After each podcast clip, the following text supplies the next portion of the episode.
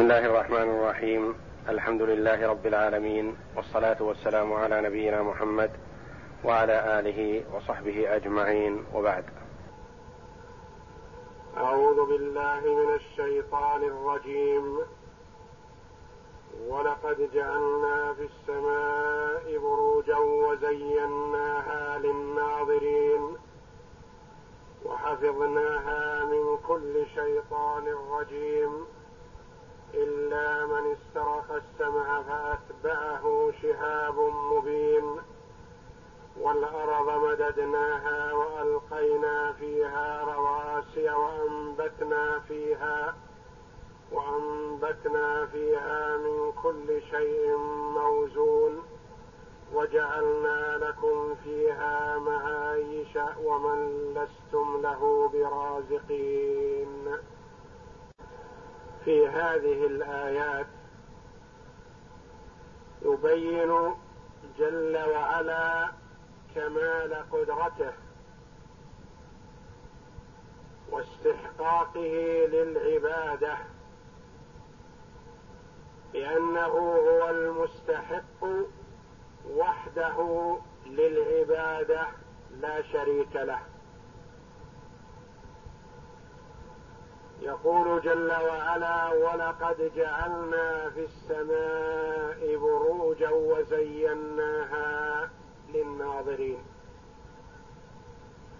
كقوله جل وعلا تبارك الذي جعل في السماء بروجا ولقد جعلنا في السماء بروجا وزيناها.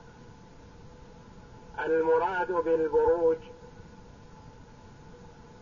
قيل النجوم والكواكب. وقيل البروج منازل الشمس والقمر. وقيل البروج قصور في السماء فيها الحرس. ملائكة يحرسون السماء.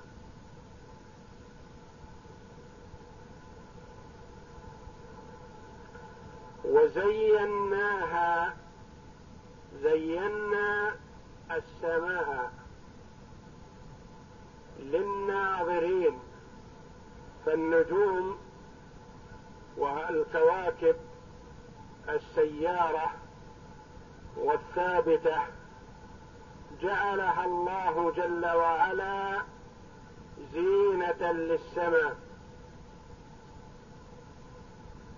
وعلامات يهتدى بها ورجوما للشياطين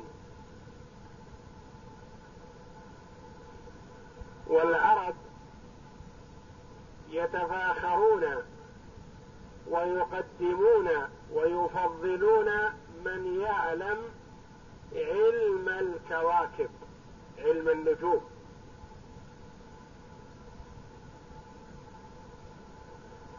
وبعضهم يعتقد أن لها تصريف وتدبير في الكون. وهي مخلوقة من مخلوقات الله. لا تدبير لها ولا تصريف. وإنما المدبر هو الله وحده. وإنما جعلها جل وعلا علامات يهتدي بها العباد في طرقهم ويهتدون بها في زروعهم وحرثهم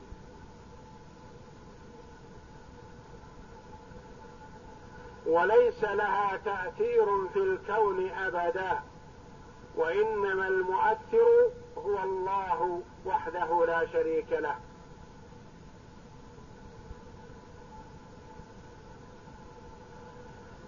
ولقد جعلنا في السماء بروجا وزيناها زينا السماء للناظرين للناظرين المتأملين. المتدبرين المتفكرين في مخلوقات الله جل وعلا وعظمتها وعظمة المخلوق دليل على عظمة الخالق جل وعلا. والله جل وعلا أمر عباده بالنظر والتفكر والتأمل في مخلوقاته جل وعلا. وفي قوله جل وعلا ولقد جعلنا جعلنا يصح أن تكون بمعنى خلقنا. وفي السماء حينئذ الجار والمجرور متعلق بالفعل خلق جعلنا. وتصح ويصح ان تكون خلقنا جعلنا بمعنى صيرنا التصيير. وحينئذ تكون في السماء جار والمجرور متعلق بمحذوف خبر.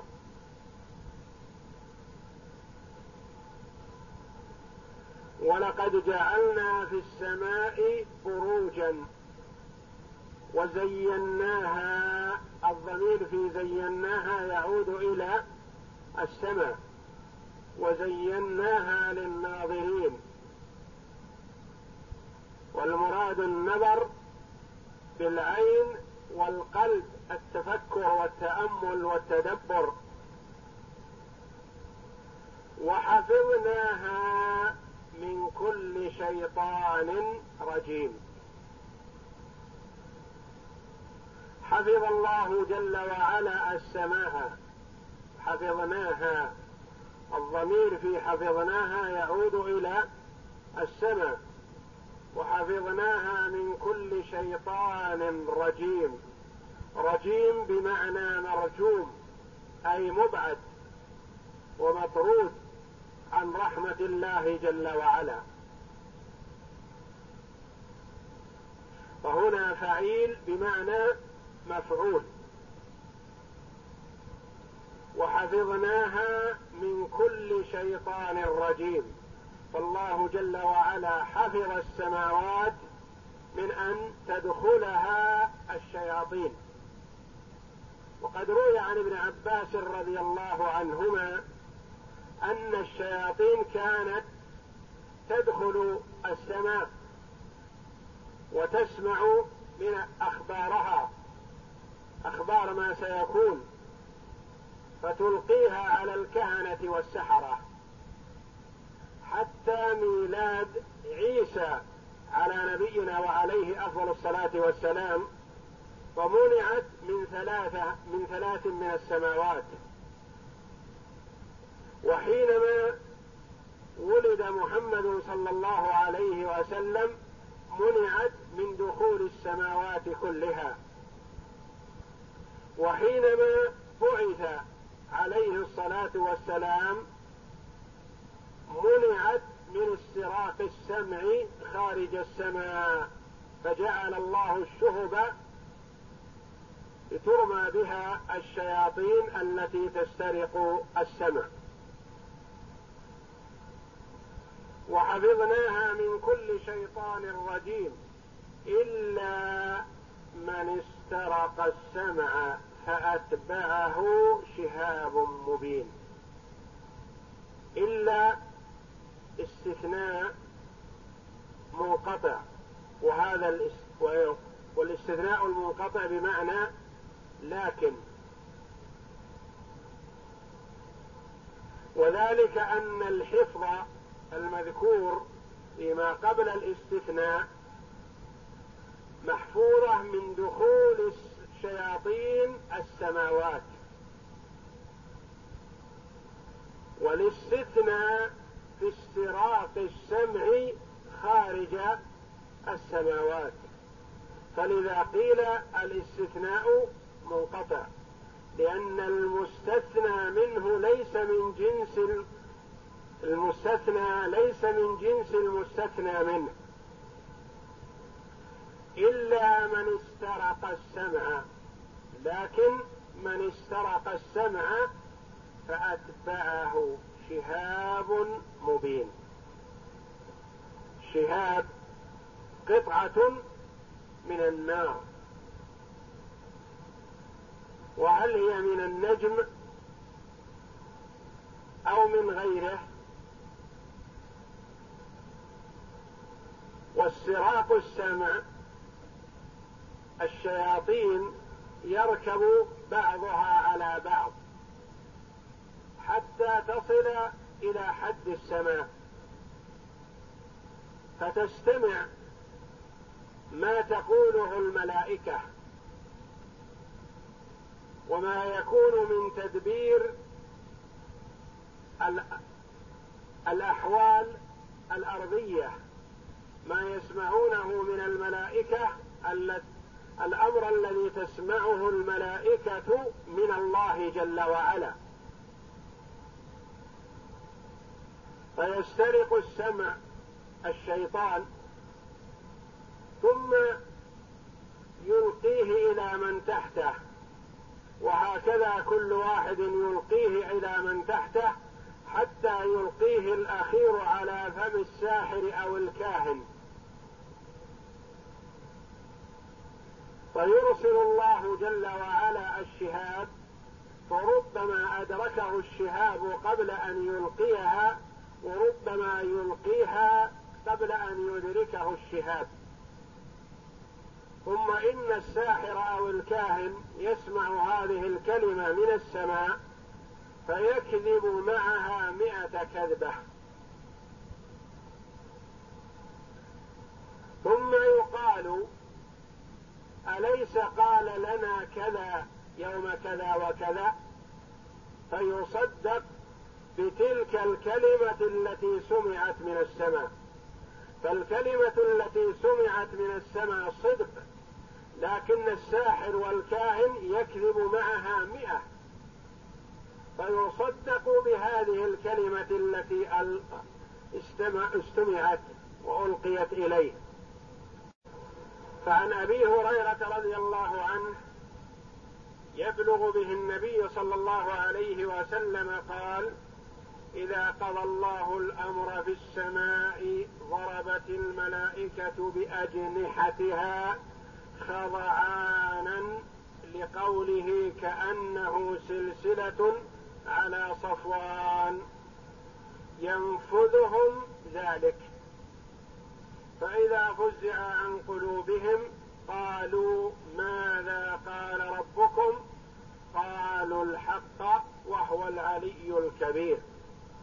فيسمعها مسترق السمع ومسترق السمع هكذا واحد فوق آخر ووصف سفيان بيده وفرج بين أصابع يديه يده اليمنى بعضها فوق بعض.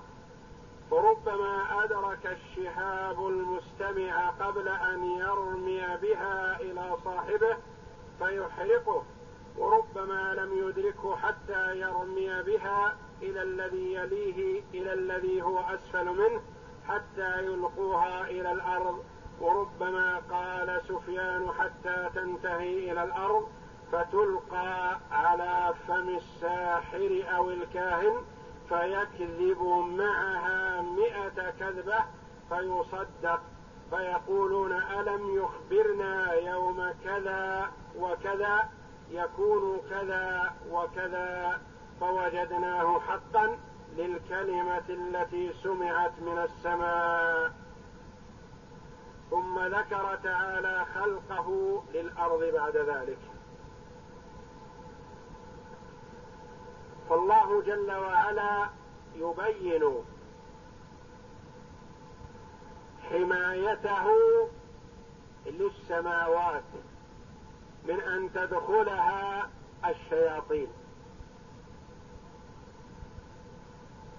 كما يبين جل وعلا حمايته للسماء من أن تقربها الشياطين فتسترق السمع.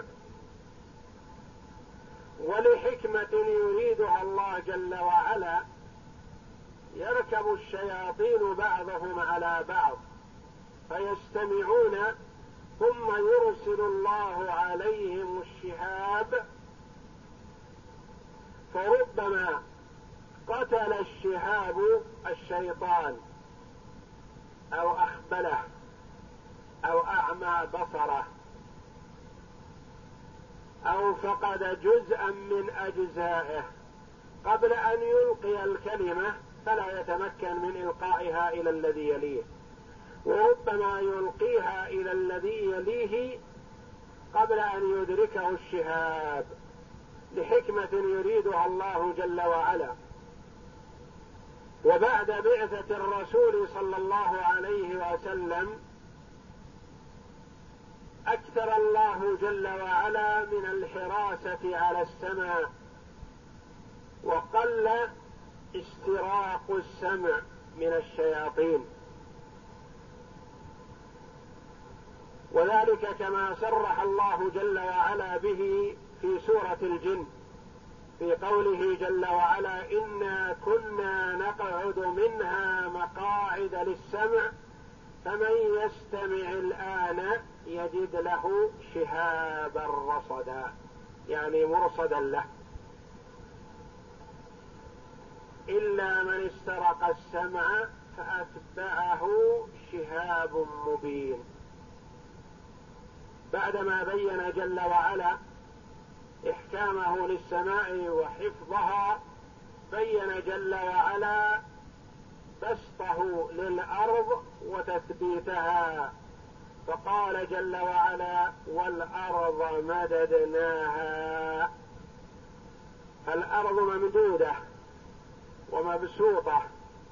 يقول بعض المفسرين خلافا لما يقوله علماء الهيئة الذين يقولون إن الأرض كروية. وقال علماء الهيئة إن كونها كروية لا ينافي بسطها ومدها فالكرة كلما كبرت وعظمت كل جزء من أجزائها يكون ممتدا مبسوطا مستويا كما أخبر الله جل وعلا. والله أعلم بذلك. والأرض مددناها وألقينا فيها رواسي. ألقى الله جل وعلا في الأرض رواسي جبال ثابتات تثبت بها الأرض. لأنه ورد أن الله لما خلق الأرض على الماء مادت تحركت. فثبتها الله جل وعلا بهذه الجبال العظيمة. وكما ذكر الله جل وعلا في سورة النبأ والجبال أوتادا. والأرض مددناها وألقينا فيها رواسي وأنبتنا فيها من كل شيء موزون. جمهور المفسرين على أن الضمير في قوله جل وعلا وأنبتنا فيها يعود إلى الأرض. وقال بعضهم يعود إلى أقرب مذكور. وأقرب مذكور هو الجبال. وألقينا فيها رواسي الرواسي. وأنبتنا فيها يعني في الرواسي من كل شيء موزون. الأشياء التي توزن. أودع الله جل وعلا في الجبال الذهب والنحاس والحديد والصفر وغير ذلك من المعادن الموجودة في الأرض في الجبال.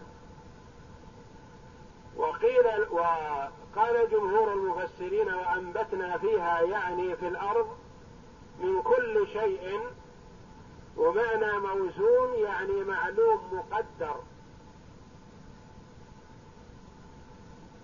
أو موزون محكم. فتأتي كلمة موزون في الشيء المقدر الذي يعلمه الله جل وعلا وإن لم يعلمه الخلق. وتأتي كلمة الموزون في الشيء المحكم الذي لا زيادة فيه ولا نقص. يقال هذا كلام موزون بمعنى مضبوط لا حشو فيه ولا يشتمل على كلام لا فائدة منه. ويقال يمشي مشية موزونة بمعنى ثابتة. محكمة. فتأتي كلمة موزون في الشيء الذي يوزن بالميزان ويعرف قدره وتأتي في الشيء المحكم الثابت. وأنبتنا فيها من كل شيء موزون من كل شيء من الأشياء التي ينتفع بها العباد. وجعلنا لكم فيها وجعلنا لكم أيها العباد فيها يعني في الأرض معايش معايش جمع معيشة وهي الأشياء التي يعيش الناس بها من طعام وشراب وكسوة وما يحتاجونه في معاشهم. ومعايش بالياء عند القراء السبعة. وذلك أن المد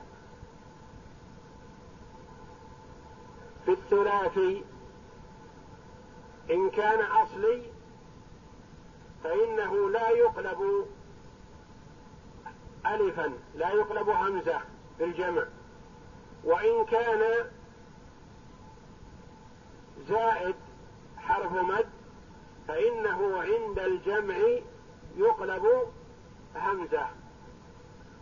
يقول ابن مالك رحمه الله والمد زيد ثالثا في الواحد همزا يرى في مثل كالقلائد. والمد زيد ثالثا في الواحد. همزا يرى في مثل كالقلائد. قلادة. قلادة. الألف وقعت ثالثة. وهل قلادة؟ الألف فيها المد من بنية الكلمة؟ لا ليس من بنية الكلمة وإنما بنية الكلمة هي القاف واللام والدال. الألف زائدة. عند الجمع في قلادة نقول قلائد ولا نقول قلايد وإنما نقول قلائد. معيشة معيشة. الياء في معيشة هل هي زائدة خارجة عن بنية الكلمة أم هي من حروف الكلمة الأصلية؟ الفاء والعين واللام بل هي من حروف الكلمة الأصلية لأن أصل الكلمة عاش. عاش. الألف في عاش هي عين الكلمة. معيشة. الياء فيها هي عين الكلمة. إذا هذه لا تقلب همزة في الجمع وإنما ينطق بها يا فيقال معايش كما قال الله جل وعلا وجعلنا لكم فيها معايش ولا يصح أن تقرأ معائش لا يصح أن تقرأ بالهمزة. وقد أشار ابن مالك رحمه الله إلى هذا المعنى بقوله والمد زيد ثالثا في الواحد همزا يرى في مثل كالقلائد. فالمد إذا كان زائد في المفرد عند الجمع يقلب همزة. وإذا لم يكن زائد فإنه يبقى على ما كان عليه. وجعلنا لكم فيها معايش ومن لستم له برازقين وجعلنا لكم فيها يعني في الأرض جعلنا لكم فيها معايش وجعلنا لكم من لستم له برازقين. من المراد بمن لستم لهم برازقين؟ قيل المراد الخدم والعبيد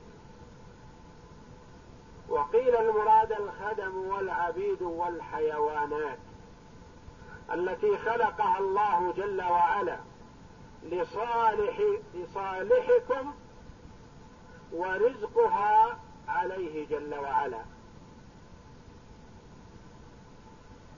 وجعلنا لكم يعني في الأرض معايش وجعلنا لكم من لستم له برازقين. من الخدم والعبيد والحيوانات التي تحتاجونها وتخدمكم وتعينكم على قضاء حوائجكم ولكم فيها مطاعم ومشارب ورزقها على من؟ على الله جل وعلا. فالنفع لكم والرزق على الله جل وعلا وهذا امتنان منه تعالى. وجعلنا لكم فيها يعني في الأرض معايش وجعلنا لكم من لستم له برازقين. من لستم ترزقونه وانما الذي يرزقه الله. وقيل ومن لستم له برازقين معطوف على محل الجار والمجرور. لأنه لا يجوز العطف على المجرور إلا بإعادة حرف الجر. فعطف على المحل. وجعلنا لكم فيها معايش. وجعلنا لمن لستم له برازقين معايش. معايش لكم ولمن لستم له برازقين.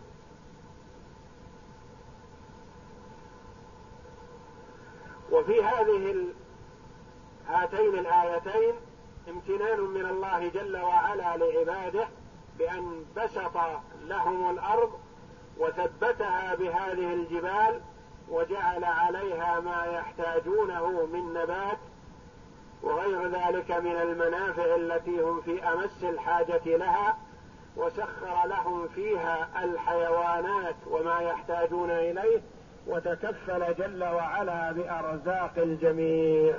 والله أعلم. وصلى الله وسلم وبارك على عبده ورسوله نبينا محمد وعلى آله وصحبه أجمعين.